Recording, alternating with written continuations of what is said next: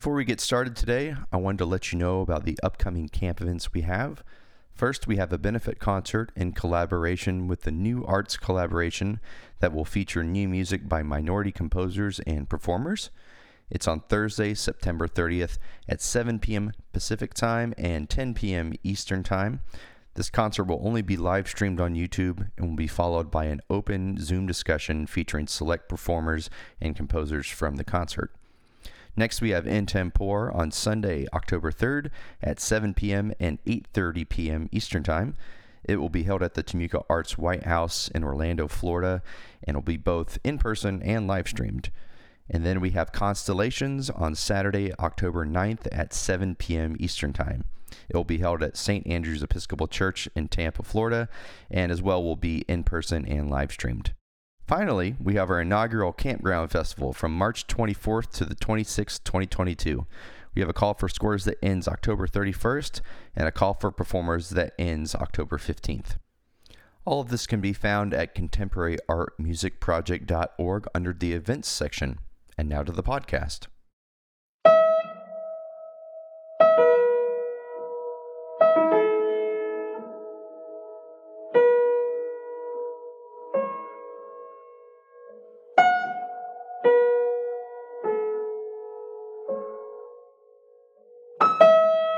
Hi, I'm your host, Zach Hale, and this is Play the Ink, a podcast where we discuss the performer composer relationship with living musicians, and how the performer can change the way the composer composes, and how the composer can change the way the performer performs.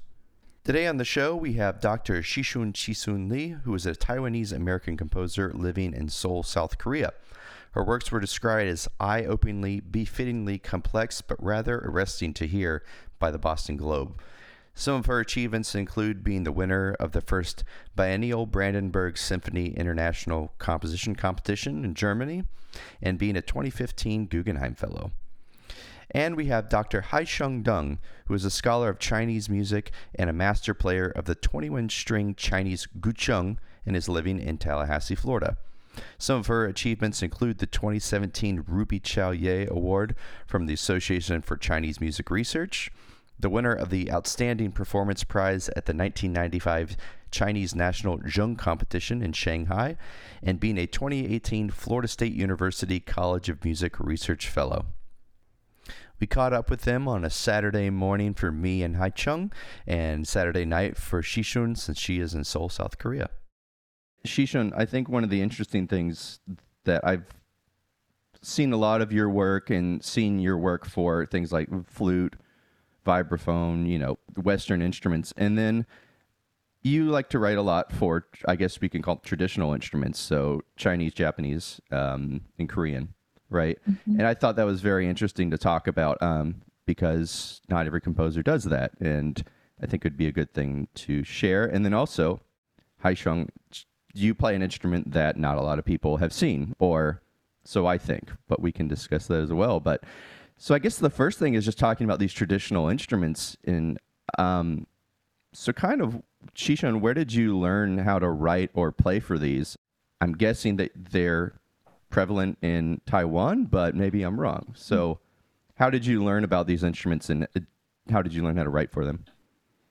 Yeah, in fact, uh, it is a very good question, by the way. Um, I mean, yeah, when I grew up in Taiwan, uh, my primary um, music education systems were all pretty much focused on the Western music per se. But of course, I mean, there are some people actually have uh, major in traditional instruments like a guzheng, you know, dizi, uh, pipa, etc. But yeah, but but for my side of for myself, I actually are pretty uh, focused on the um, the Western instrument tra- training. Not until in 1990 1992 yeah i think in 1991 yeah i got an um commission. In fact, my very first piece that I ever written for traditional uh, Chinese instruments actually was a, a, commission piece to write uh, for a uh, bassoon and a Chinese tr- traditional ensemble. So uh, because of this opportunity, so I actually had to research. Just like, in fact, you know, I feel that you know, writing for any instrument is not too much differences than actually, you know, writing for the you know Western instruments. I mean, we all still have to do research, etc., and still have to learn, you know, the, uh, all the techniques, yeah so i mean it, it's actually in a way it, right now especially you know in 21st century such a globalization uh, mindset pretty much everybody can do everything and um, so I mean, yeah. So I, I came across with the, the opportunities, and then I learned, and then it's and then started study, you know, uh, about writing for the traditional instrument. And I never actually work in with the performers up until that opportunities, and I didn't even meet with the uh, uh, performers in Taiwan at all until I went to Poland we met each other in Poland. so we had rehearsals, and then they they flew over to France for world premiere after that. Yeah, so it was actually a very uh, all like a, you know out of country experience for me during that time period. And then yeah, since then I have been um, um, compose for uh, these mediums and as well as uh, Japanese traditional instruments and Korean traditional instruments as well. And uh, yeah, I mean it. It's just like uh, what I mentioned, you know, uh, writing for the traditional uh, instrument. It, I mean, especially nowadays, there are so many um, resources that people can learn about how to write for the instrument. And in fact, a lot of uh, resources are in English nowadays, and uh, many of them actually are also focused on the contemporary music uh, techniques as well. Yeah, so for the 21st century composers, I think we are all in luck, you know, for for writing for this type of mediums. So it, in fact, it's really not that challenge for anyone at all. And I mean, just to to um, talk about an, an, example. In fact, uh, one of a traditional Chinese instrument. I mean, uh, for Haiqiong's instruments, of course, uh, th- there are so many uh, non-Asian composers has been written for guzheng already, and uh, and also like a, a sheng, you know, like a, the the mouth organ, the Chinese mouth organ. Sheng, in fact, there are many great uh, concertos are written by uh, non like uh, like uh, Taiwanese Chinese related uh, composers. I mean, many of them actually are like uh, Westerners or yeah. I mean, yeah, people are actually having trying and doing a great job. Even I mean that now it's it's like a, you know regardless which nationality you're from, basically yeah mm-hmm. so i mean yeah in a way it's, it's yeah i mean it's it's kind of um, uh, the process for me. Now of course i got to learn to how to do the traditional way first and then kind of um, elaborate into uh, finding the possibility of doing the contemporary techniques uh, on those instruments. And over the years really literally over the years we Haiqiong and i we have been working very closely since 1998 yeah I bet there are a lot of people who are listening right now, not even were born in 1998 yet. yeah, so we have a really, really long relationships. And I have to say though, I mean, Haiqiong has been my muse I mean, basically, yeah, she make everything is possible, and uh, and I I also have to say that really among all the traditional instruments, my top pick is always guzheng because uh, the possibilities of making new sounds and varieties, you know, I I really can just exist all my imagination for sure on that particular instrument, especially with a great musicians like Haiqiong. So I'm I'm very in luck in that in this case. So I guess to ask too. So I guess you, you don't play any of these because you have so many great composers that are uh, great performers that you've worked with. Did you ever try to learn one of them or have one at home to play with? Oh yes, I did. In fact, because of a Zuren process, this particular mm-hmm. uh, this particular piece, I actually literally bought a guzheng from yeah, Dunhuang Guzheng, yeah, at home to try out all the possibilities that I can do that I have not done, you know, by then but but uh, not not for professionally uh, perform per se at all. But I mean to try out you know different techniques etc. Yes, I, I, I do own one mm-hmm. at home, and in fact, uh, my husband Michael Timpson is also a, a, composer too, and he collected a lot of traditional instruments. So we we do actually have like a displayed uh, uh, case of like a, a lot of different wind instruments from all different part of words. Yeah. So I mean, it's I think it's very necessary, especially you know when I've been uh, doing uh, like a writing for the the Japanese traditional instruments or Korean traditional instrument. It's quite important to actually get you know, in hand or with those instruments and then tried it out. Yeah, so mm-hmm. some of the techniques, literally, it is re- really I have to take on the instruments or like you know try on the guzhengs or, or etc. to actually kind of extend the possibility of uh, extended techniques. So a lot of things is kind of you know really are creations, not just the music itself, but the techniques themselves as well. Yeah, I think that's really interesting. I just remember myself writing for trumpet or something, and even if you can't play trumpet, you should try just to learn what it feels like for the person playing, you know, what it's going to be like, and say, that's hard for me. I'm sure it's hard for them. And I don't know, think about it, but I think that's interesting to own the instruments that you're exploring and not just uh, theorizing in your head, you know, what it's going to sound like. But. Yeah, I mean that's really yeah that, that's extremely important. And in fact, you know, in the educational sort of mind, I think it, you know I always encourage all my students to actually have a very close relationship with performers. In fact, that's their lesson 101. You know, for all my composition students, it's like, okay, you're writing for the violin solo piece guess what? Your job right now besides just reading you know the orchestration books etc you go find a musician. Test mm-hmm. out all the possibilities that you can and then also explore the other possibilities that the people might not even have done before you know with the performer directly. So i think you know that's definitely the best because you know at the same time when you're working with the performers you can also ensure whatever you are writing it's you know it's doable Mm-hmm. Yeah. So. So I didn't know this. mm-hmm. th- this is a question. So was this piece? Uh, I gotta remember how to say it. Zusammenfluss. Did you work with Haiqiong on that, or no? Um, this particular piece actually was the commissions for another uh, player in Taiwan for his recital, and it was commissioned by the the National Council Hall. Yeah, so um, I at, at, that time I was actually uh, work close to. I mean, okay, I should say this. Uh, a lot of experience and the techniques that I, uh, a lot of techniques that I used in this particular piece, I did already work with Haiqiong previously, because uh, in 2003, I guess, uh, yeah, I, I got a um, a commission from Harbourfront to compose a uh, Zheng Concerto for Haiqiong.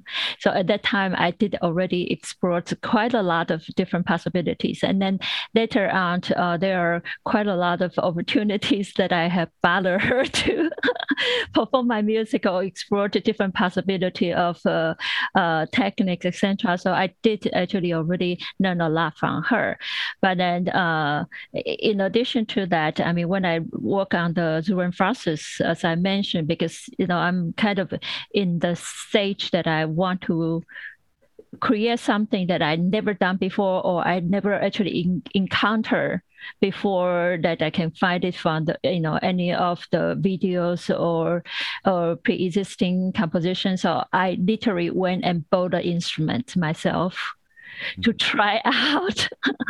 so so in a way, it's not only just be, be you know working close with the performers, but at the same time, yeah, get on the hands of the instruments and I try out the techniques. Yeah, so a lot of like a harmonics concept, you know, how to both certain locations on the bridge to come out with certain harmonic uh, uh, sounds, etc. Those are all very precisely been notated, and it's, it's you know because I do actually work on the instrument directly to come up with all those sounds. And then, uh, I mean, besides, yeah, um, uh, uh, Haiqiong, the the the um, the zheng player who I work with in Taiwan, who commissioned me to write, write this piece, he was also very open minded. So, yeah, I mean, we have had uh, done a lot of very fun techniques and and also make the music really blossom, I hope. yeah, in this case, you know, with everything's all composite together. That's very interesting about the Bode part because I actually watched it and said, I don't think that's part of like the you know normal techniques, but it's interesting that you brought it up because I said I won't talk about it. But all right, well then we can go. I cause kind of then talk to you, uh, Haiqiong, about how did you learn how to play, and is this something that was just everybody was doing it, or did was it special that you chose the zheng? During my time, I learned this instrument. I was very young. Um, that was late 1980s in China. Uh, in that period, China was not as prosperous as today. Uh, like many kids has the opportunity have the opportunity to learn music. So the guzheng is definitely one of the most popular Chinese musical instruments. But at my time, at, uh, in the late 1980s, it was not. Very few families um, could afford actually their own kids to study music, and I was lucky. And my father taught me the violin. That was my first instrument when I was three. Did very bad, and I stopped at six.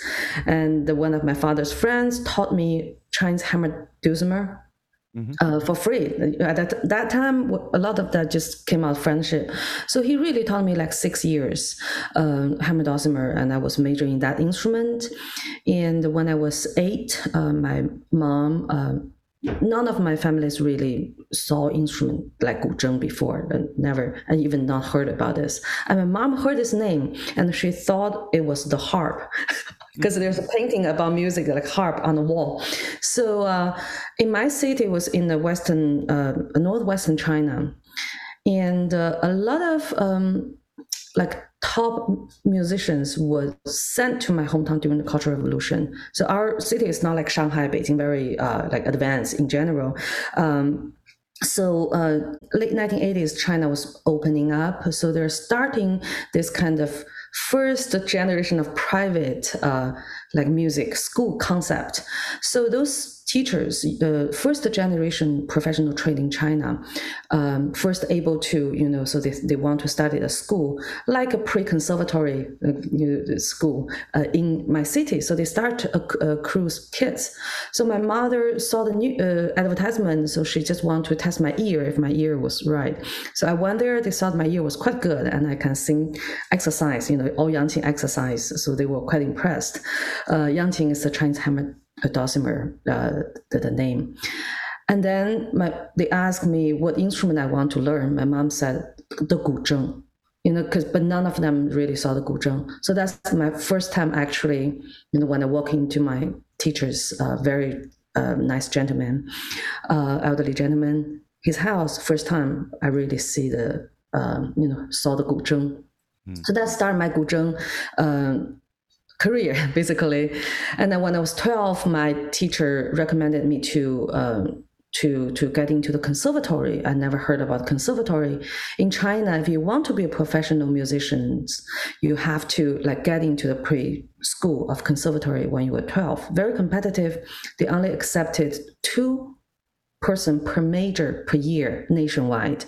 Very competitive. I was lucky and I got into the Xi'an Conservatory of Music uh, when I was 12 and I left my hometown when I was 12 because I have to take 12 hour train to go to the school, boarding school. So that started my guzheng learning path. So actually, you know, my journey with Chihchun is kind of interesting because she grew up this Western trained, uh, you know, composer path, and in, start encounter, uh, encountering with the Chinese music when basically become a professional musician. I started when she's adult, and I'm totally opposite. I started so-called professional training in traditional Chinese music. Ten years I went, you know conservatory. I graduated from Shanghai Conservatory uh, for my bachelor's and all the repertoires I played when I was in China were composed by Chinese composers. Even though it's concertos, this kind of a new concept borrowed from Western, you know, uh, classical music, uh, still they're composed by Chinese composers. Until when I went to New York uh, to participate uh, to a half year a tour, performing tour invited by music from China, quite a prestigious uh, ensemble. That was the first time I encountered with Chihchun's music, Michael's music. And uh, I think from that point on, it started a brand new journey for me. Yeah, so starting point. I think that year, that year was 1999, Zhichun. I think it's, it's not 1998. Really? I thought it was 98. I think it's 99 yeah 1999 because i remember uh, 98 really? Yes at 98 uh, in kansas uh, at, at that time. Yeah really? uh, wow. oh my gosh then uh-huh. that, my memory got wrong. Anyway it's a, around that time. Yeah. yeah first time i came to the us i never thought i would come to the us because there's nothing related to what i grew up you know the culture training mindset so that's the kind of breakthrough time. Mm-hmm. Oh, I, I have to mention something though. Our first encounter experience, hmm. you know, Haiqiong definitely like you know put me in shock. Okay, I mean, if people know about my music, they probably would never think anyone in the world would ever memorize my piece in three weeks. Okay, I, am not even talking about just memorize my music. That is already kind of ah insane. Yeah, but I mean, she did it. I mean, Haiqiong did it. I mean, and then she took three three weeks to learn my piece, and she was on stage, and you know, and I still remember there were like audience break down tears because the piece was related to William Albright who passed away, and, and it's like in memory of her of him. Yeah, so I mean, Haiqiong's uh, performance was so in touch with all the audience at that time. I and I was purely in shock. that's all. That's amazing. Yes, it's awesome. I mean, really seriously. I mean, as a composer, I have to, you know, knock on the wood, and then, you know, just being very lucky. Really, I'm just so lucky to yeah, actually, you know, have Haiqiong as my, uh, you know, muse, performer. Yeah, muse. Yeah, and then, then I mean, really i mean just just like uh, you know it has been a, a very amazing uh, journey. I mean Haiqiong did two other solo pieces of mine uh, this year. Both are memorized too. I don't i literally didn't even know how she did it but she did it. It's just yeah she's an amazing musician for sure. So this is an interesting topic kind of like we can go on a tangent here but um funny enough I studied with Taiwanese percussionist, uh, Ayun Huang, and she is all about memorizing. And uh, and when I was doing my degree, a lot of things were about memorizing. Do you memorize or try to memorize all the pieces that you play, Haiqiong? Or well, no, well, it depends. Uh, for solos, I think I have to, because uh, if I still looking at the music, I cannot reach to a, a level I think a soloist should be. Mm-hmm. But trust me, the practicing process was not fun.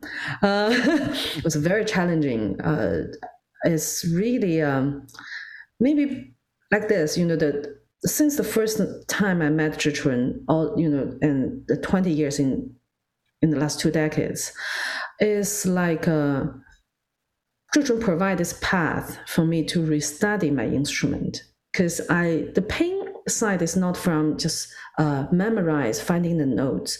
It's really um, I have to break down my old way, old mindset of thinking and looking at the instrument. Every piece, I have to endure a kind of reborn myself. Okay, I have to quiet down myself. Okay, this is a new thing I have to restudy. Okay, this is the because every tuning set is different. We can talk about later. Um, and I have to literally study every string, every pitch. You know, every string is different pitch. It's not like piano. E is E, uh, uh, A sharp is A sharp. It's not. and then the piece concept. None of her piece even similar or close to the repertoires I played in China. It's like two cultures, even though I'm using two uh, one instrument. Uh, so it's um, the beginning was painful, especially the first time I went to New York. It's a, a tremendous amount of new music, and uh, yeah, memorize different pieces because I'm used to that level, you know, performance level. I, I cannot endure just looking at the music and play the notes. I myself cannot you know went over that uh, i cannot endure it so i have to memorize it. And then through that process i feel like oh wow the guzheng can express like this. Very effective. I, I love that piece um, but that piece, consider her later pieces, uh, is traditional. If you hear her later pieces, is especially the the, the last piece, um, I practiced. Every piece is, you know, it's Mackay. like Mackay, yes. Yes, Mackay. How a composer, you know, and especially during the Mackay, you know, Chihchun brought her instrument. See, you can play like this, play like that. You know, I, re- I studied the instrument with her. I said, oh yeah, how come I never thought the instrument can be played like this way? Oh yeah, she looks so easy, but how come I, I just couldn't do it? You know, it's so funny, this mutual way. And then so, yeah, basically, you know, playing Chihchun's piece is, um, forced me to open my mind. It's mind opening, constant. You know, every time I've after play a piece, I feel like, okay, great, yeah, I'm open minded. You know, I'm flexible enough. No, next piece come, I was like, oh my gosh, okay. Anyway, you know, every time again and again, I start to get familiar with this mental process. So I become more patient. When I practice my key same thing. I have this. Uh, deadline. I have to practice this piece in, I, I forgot, six weeks or five weeks. And I have tons of other things. I feel like, okay, clear my mind. I have to come back to this professional conservatory kind of uh, practicing mode, you know, because at conservatory, basically, we just practice, practice, practice like eight hours a day. And at this age, okay, concentrate. So for the four, first the four weeks, basically just get familiar with the notes, patience, okay, why the rhythm is like like this? I, I, I felt like this is better, but Chihchun said, no, it's too slow.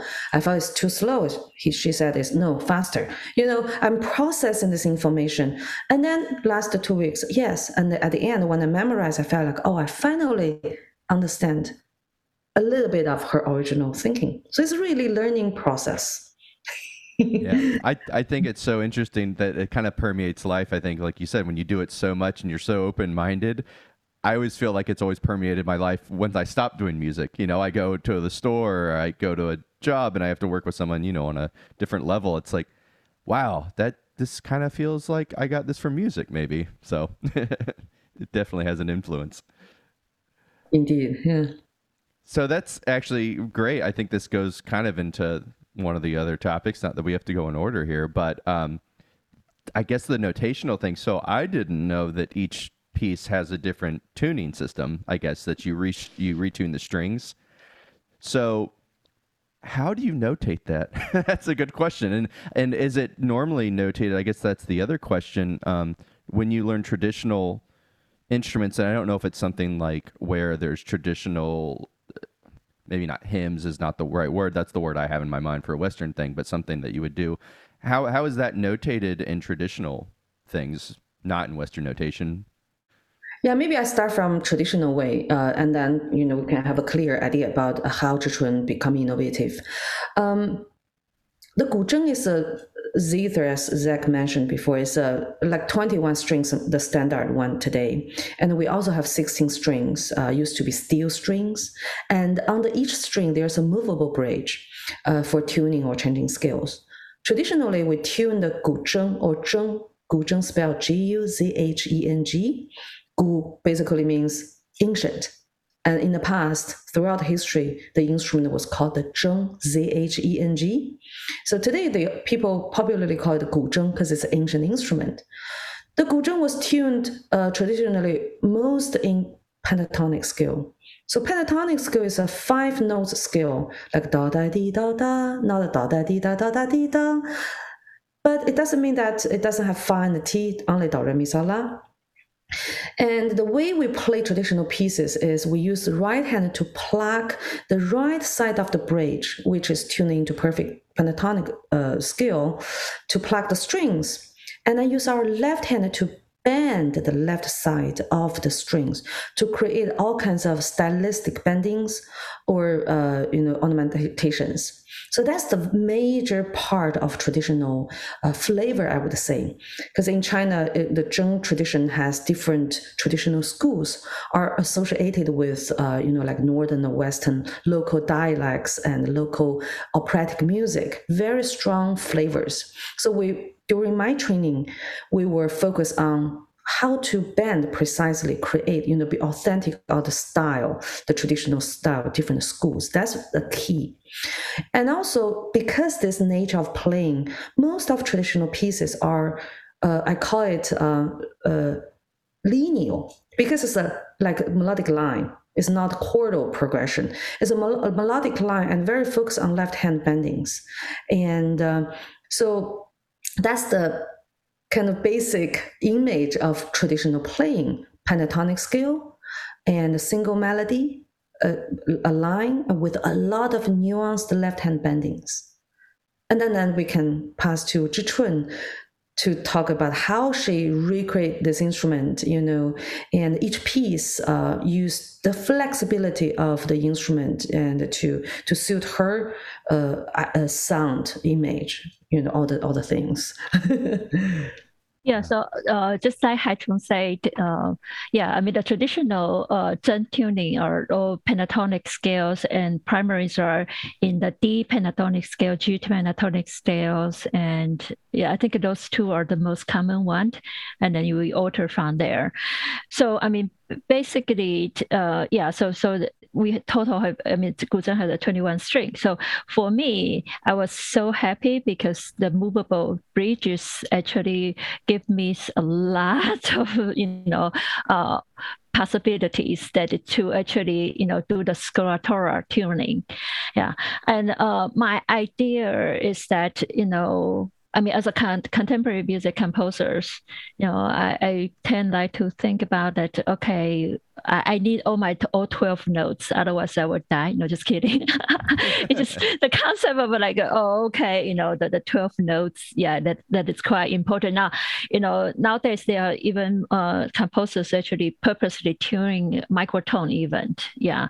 So, I mean, for this particular instrument, it, everything is possible. Now, uh, I do actually tell people sometimes, uh, or like I encourage my students, you know, when we try to retune the guzheng or any traditional zither instruments, you know, try to start from their traditional tuning first, and then we just, you know, move mildly. Yeah. So like you know you can do like a half step lower or high or half step higher you know to kind of you know create the the, the different uh, tuning concepts and uh, it took me quite some times you know to actually work out a systems to actually uh, make a scale that will actually work uh, work well for each one of a piece. But now think about this, like, you know, each one of a piece, you know, I can create my own scales. So they, the sounding, the, the, the, uh, the, the color of the music, would be definitely quite different, you know, just even based on different scales that I've been tuning for the, the instruments. Yeah. So, I mean, it gave me a lot of, you know, possibilities in comparison to all the other traditional instruments. And uh, and i more and more learned how to utilize you know the uh, tuning. So i can freely actually create any type of the traditional scale sounding music within the uh, 12 tone tuning uh, system on the guzheng. So, for instance, like uh, um, uh, let's just talk about the example that I wrote for uh, Haiqiong, uh, the dots lines convergence, the Guzheng concerto, which actually, actually, I think that maybe you remember it. I think it, they they performed it while you were at USF as well. Probably, so for that- realize. Yeah. yeah, yeah. So for that particular piece, I mean, again, it's a scordatura tuning and guzheng. So if it actually goes on uh, like a, a s- just script the strings from the the the lowest strings up to the highest string, it this it would actually sounds like uh, you know all very 12 tone type of uh, you know sounding uh, tuning scale as uh, aspect but for that particular piece the second movement is completely asian so how to actually approach that mindset but within the same tuning without actually retunes or anything you know in the middle of a piece that's become you know one of the um, fun tests that I like, like to do, you know, on this particular I- instrument. And I have to say that I, uh, be told, um, I mean, Haiqiong has been amazing because to deal with scordatura, uh, tuning, every piece. I mean, it's all different tuning for sure. I mean, uh, the tuning process is take time already, but for the musicians, uh, the performers to be able to adapt the new scale and then you know be able to get used to you know how they can perform to the the strings that actually also take a lot of practice and talents for sure. Now uh, i do also encounter with some of the guzheng player they would actually just kind of memo uh, each one of the strings by numbers and with the traditional tuning uh, concepts. So even the tune, uh, the the scale actually was scordatura, but they memo each one of the strings by their traditional string names, so they would know which you know string to prox when they practice the, the the piece. So yeah, I do actually come across that. So sometimes yeah, like right now contemporary music, uh, then pieces they will come with two layer of scores side by side. One is you know like the the score in C. The other one will be the score in the traditional tuning uh, concept, just to help out uh, the zheng player for who might not actually have enough experience like Haiqiong, yeah, to be able to perform contemporary piece that is, you know, tuned differently than traditional way. Yeah, so I mean, it, it is fun. It's a challenge, but I yeah, uh, poor poor musician nevertheless because of them. So there are a lot more music that it can be produced. Yeah, and then just the traditional pentatonic music after yeah 20th century, I think. Yeah. Yeah, that reminds me a lot of guitar because guitar tablature is like that too. Because some people, you know, you cause then it's like I don't care what tune in. I mean, it's a you know fret three or you know for yours it would be a string number. So that's Mhm. that's interesting that there's there's parallels. I guess just maybe because it's a stringed instrument, maybe there's always be those parallels between tuning and the actual physical thing that you're doing, which string. But I don't think Haiqiong ever done that at all. I mean, she just, Yep. I mean, she, she has a perfect pitch and she is able to actually, you know, do it just, you know, b- based on the Western locations. So, I mean, yeah, it's, yeah, she, she- I mean, she's great. Well, one interesting, uh, just I, I remember uh, while I listened to Chihchun's talking about notation, is uh, since we're talking about notation, um, one of the feature of traditional notation in Chinese uh, music is uh, the notation is not a it's, a, it's just like a map, right? A lot of uh, style nuances or expressions are created by the performers themselves in China. So you see the notation simple, uh, probably before the uh, conservatory time, you know, traditional. I mean, in the village or in the uh, in the past, it's just few notes. Even use Chinese character to tell you where the major melody is. Very simple. You cannot learn much from that notation because it's oral tradition. You have to learn through your teachers, through your listening, through you get familiar with language. So all the nuance and the stylistic things, what we regarded as very important in traditional music, are passed through oral tradition, not through notation. Mhm. But in contemporary time, in modern time, uh, notation is extremely important. So I remember there are a few occasions I don't, I don't, uh, not specifically, but you know, I said, oh, I, I naturally I'll create something, you know, based on Chihchun's notation. I think, okay, I can do this.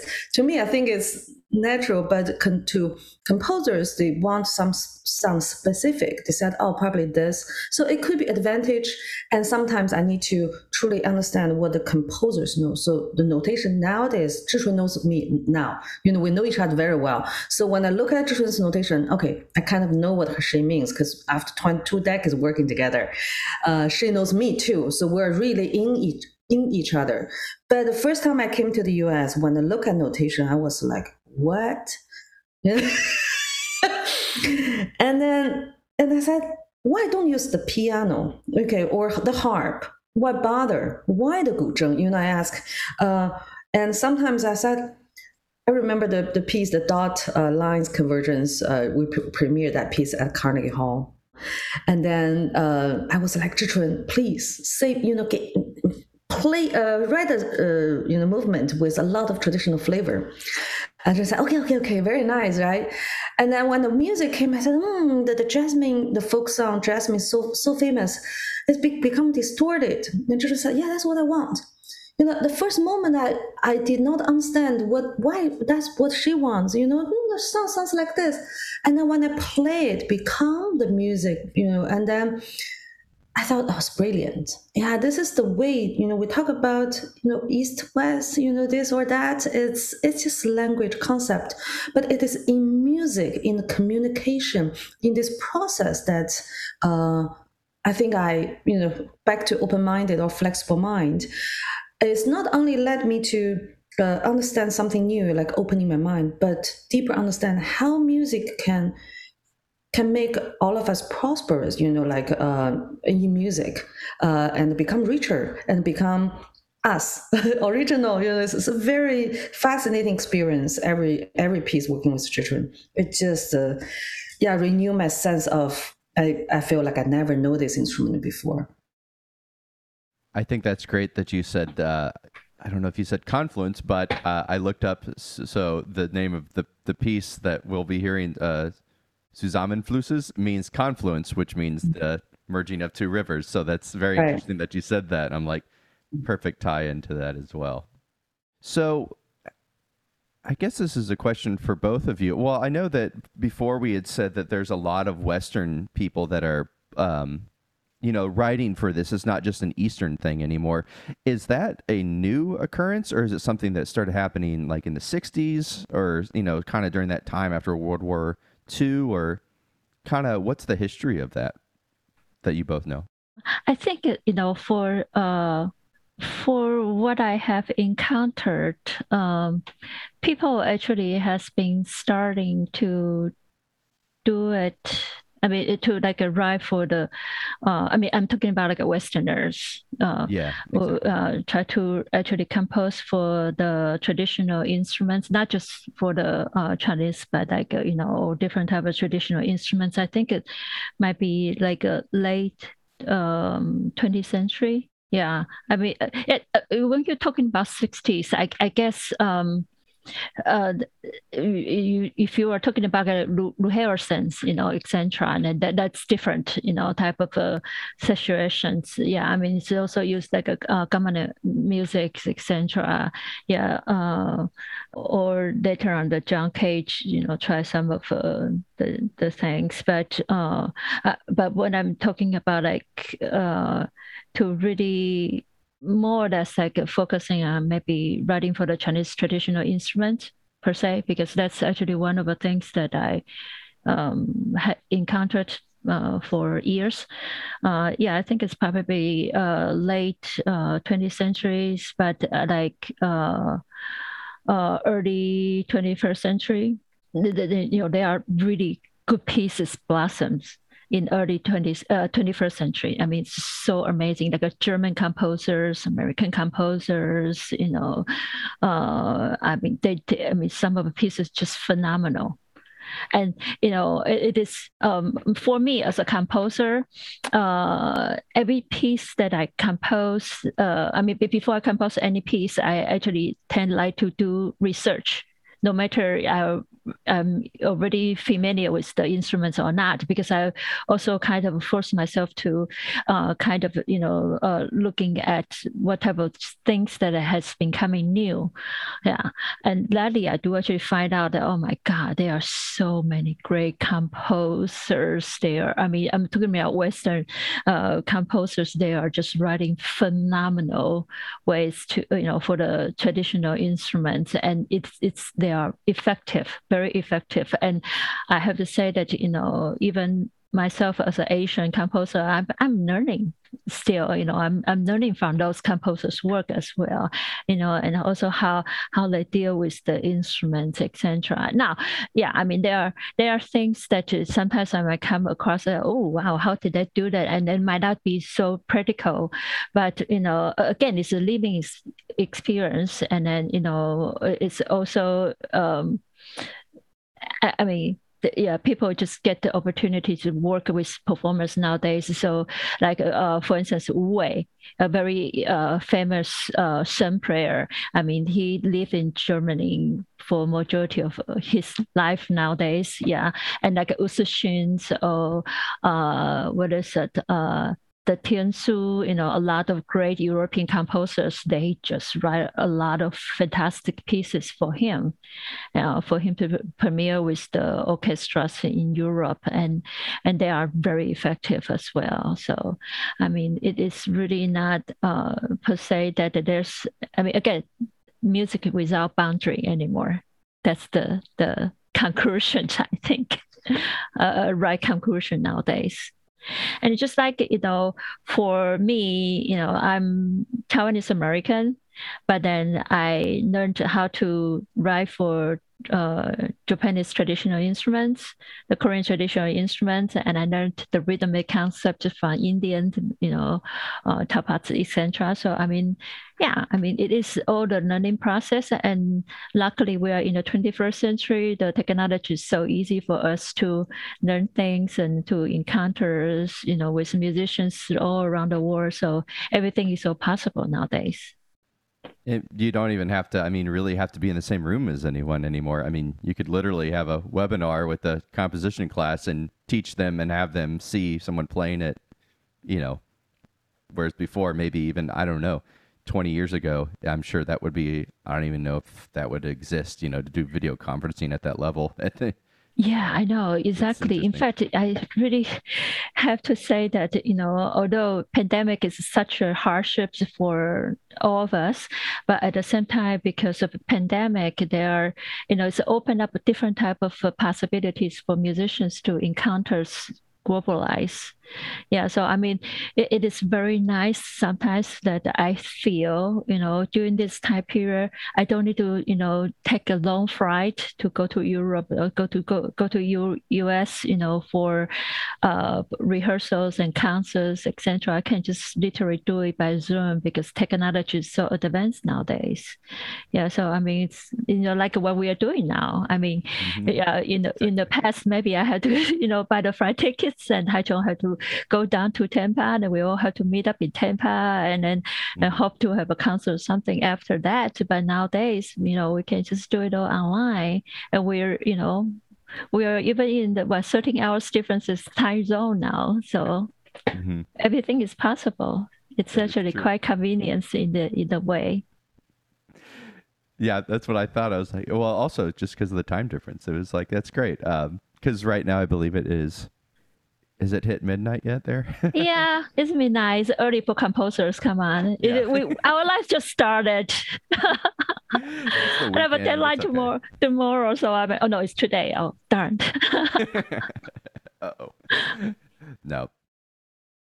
Well, I guess, uh, yeah, so speaking that, I guess we're getting close to the end, but I guess like the last thing maybe I just want to ask, unless there's any more topics that you all had in mind that you really wanted to get out. If not, then Well, I, I, do want to add something to uh, your last question, where Chihchun, uh, what just answered. Uh, yeah, we, we all appreciate the convenience and this, uh, you know, not two rivers and many rivers. We, we're just basically drinking one river.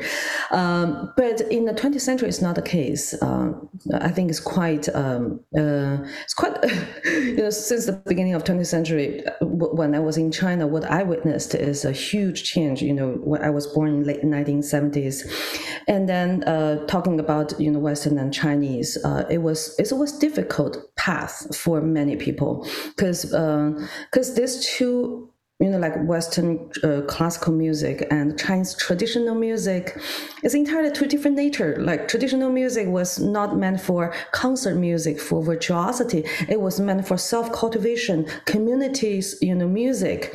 Uh, so in this conservatory, they want to institu- institutionalize and make uh, the music, transform it into a music that can, you know, have a similar function, you know, to public concert. So there are a lot of United. I remember 1980s, you know, uh, when China finished the uh, Cultural Revolution. Uh, in fact, the eight model operas was a great example of how Western music and Chinese music were were confluenced together to serve political purpose. But besides political purpose, the music itself you can see a lot of already you know uh, mixed together and then and when uh, 1980s when the door is a lot of chinese um, composers you know went to the west uh, like now the leading composers. We know tan dun we know chen yi zhou long in the us they're all one of the earliest generations came to the us and then to do this all multicultural you know confluence in the at the end. Uh, so for for Chinese music, I remember um, it was a time the debate about uh, 西方音乐 means Western music, 中国音乐 Chinese music was hot, and has been going on again and again about you know how to change the repertoire because the repertoire I played at the beginning was a single melody, right? Traditional, very meditative, very is for the self, and then we need more repertoires for concert stage. So there are new compositions. Use some like chordal, you know, things like Western idea ABA form, and then you know techniques and borrowed sometimes from piano, from harp, and uh, or created just sheer by composers want to show the virtuosity. It's not negative. It's a you know it's just progress because the function of an instrument become different in the past, and then gradually more composers pour in, and then create this vast diversity of repertoires. You know, just like everyone's being open mind, open mind, constantly by one after another of new repertoires. And that's in early 98, 90s.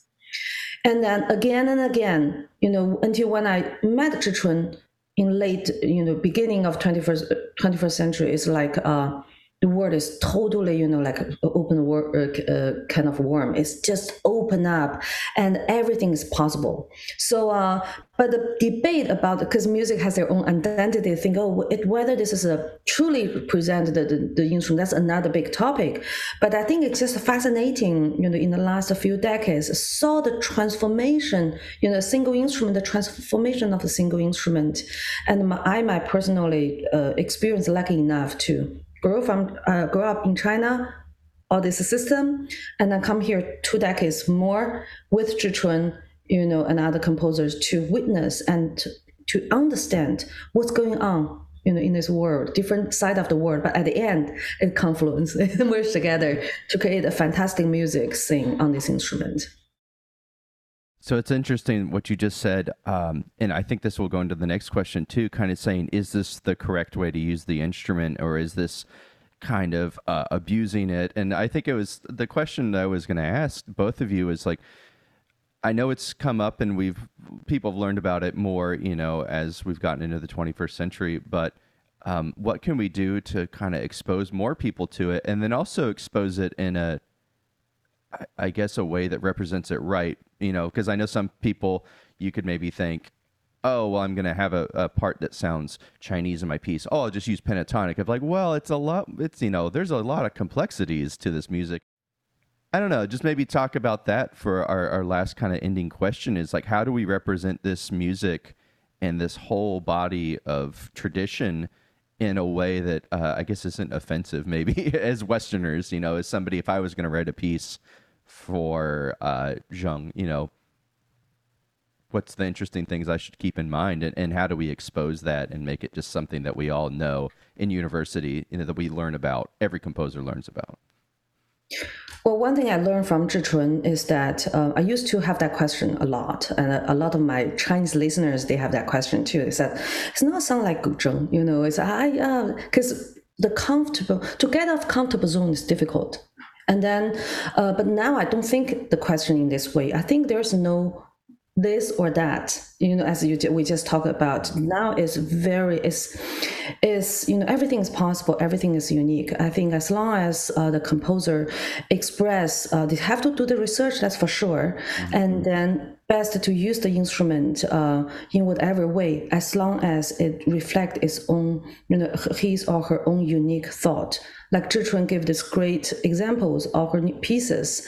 Everyone is not just uh, for sheer novelty or just she did a lot of research based on her own culture background and uh, understanding and her own vision. And this is it there's nothing you have you cannot say this is a chinese or a western. It's, it's just shallowed the the perspective. I think it's you know it's like uh we back up from the something true. We just see the sign. No i think it's in this case for like when i when i play Chihchun piece i never thought this this or that. I just play this is the music i play.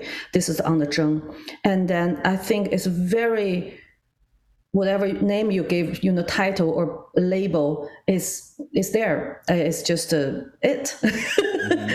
So uh, I think that's the best way to understand music. Is like take out all the labels of my mind because that is my, uh, narrow, narrowing my mind, narrowing perception. is like uh, boxes I put on.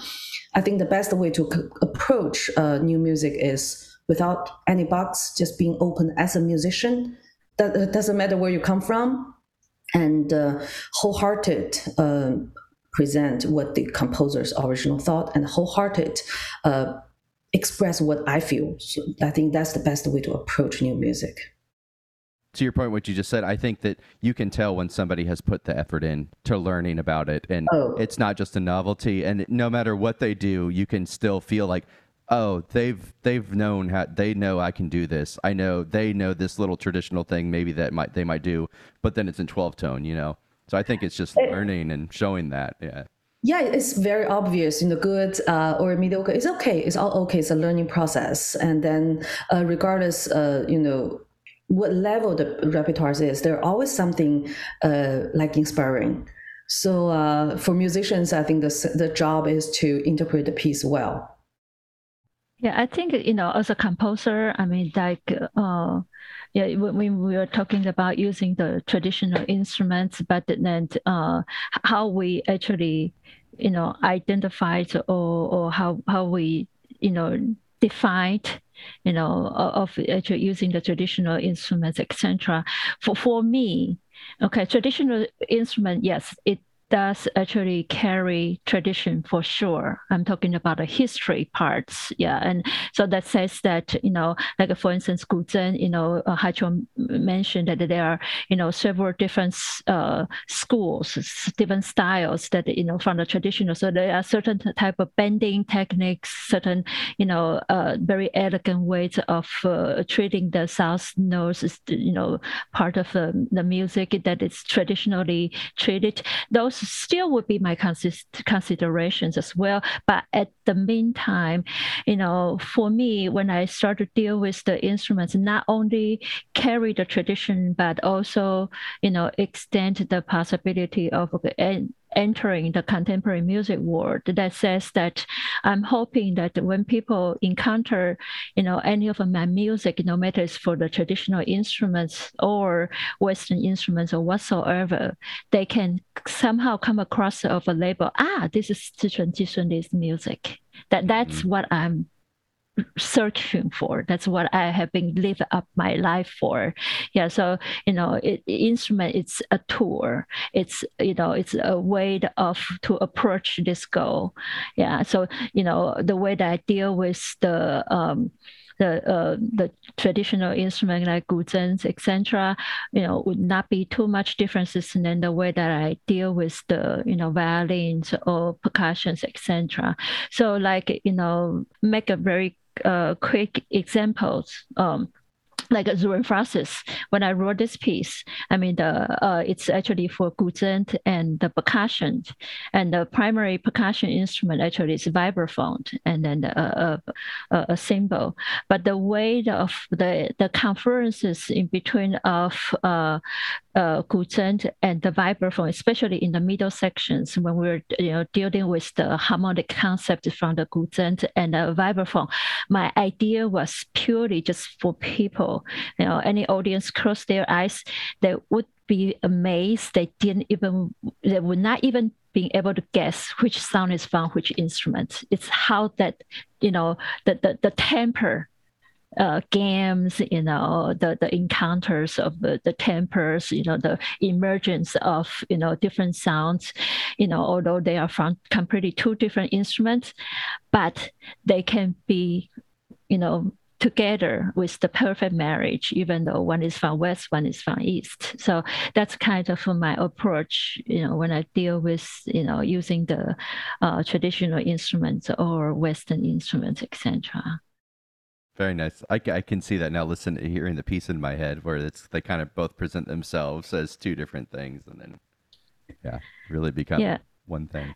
It's it's kind of fun because you know in a way, especially like you know for this particular piece, I have been trying to imitate guzheng from vibraphone at the same time, I also use you know guzheng to imitate uh, uh, guzheng to imitate the vibraphone and vibraphone to imitate guzheng. So they are like a count. They are like going across in each other's world, even though they are completely di- different instruments. So again, that's what we are talking about the compositional mindset and uh, you know how we prayed out the blueprints you know how we compose the piece and i think that's in a way in conclusion is much more meaningful uh, meaningful way of approach and then actually thinking about oh okay all the barriers etc okay you know i'm treating i'm doing you know i'm writing for for traditional uh, Chinese instrument, it has to be sounds like a traditional Asian instrument sounding. No, it is not that anymore.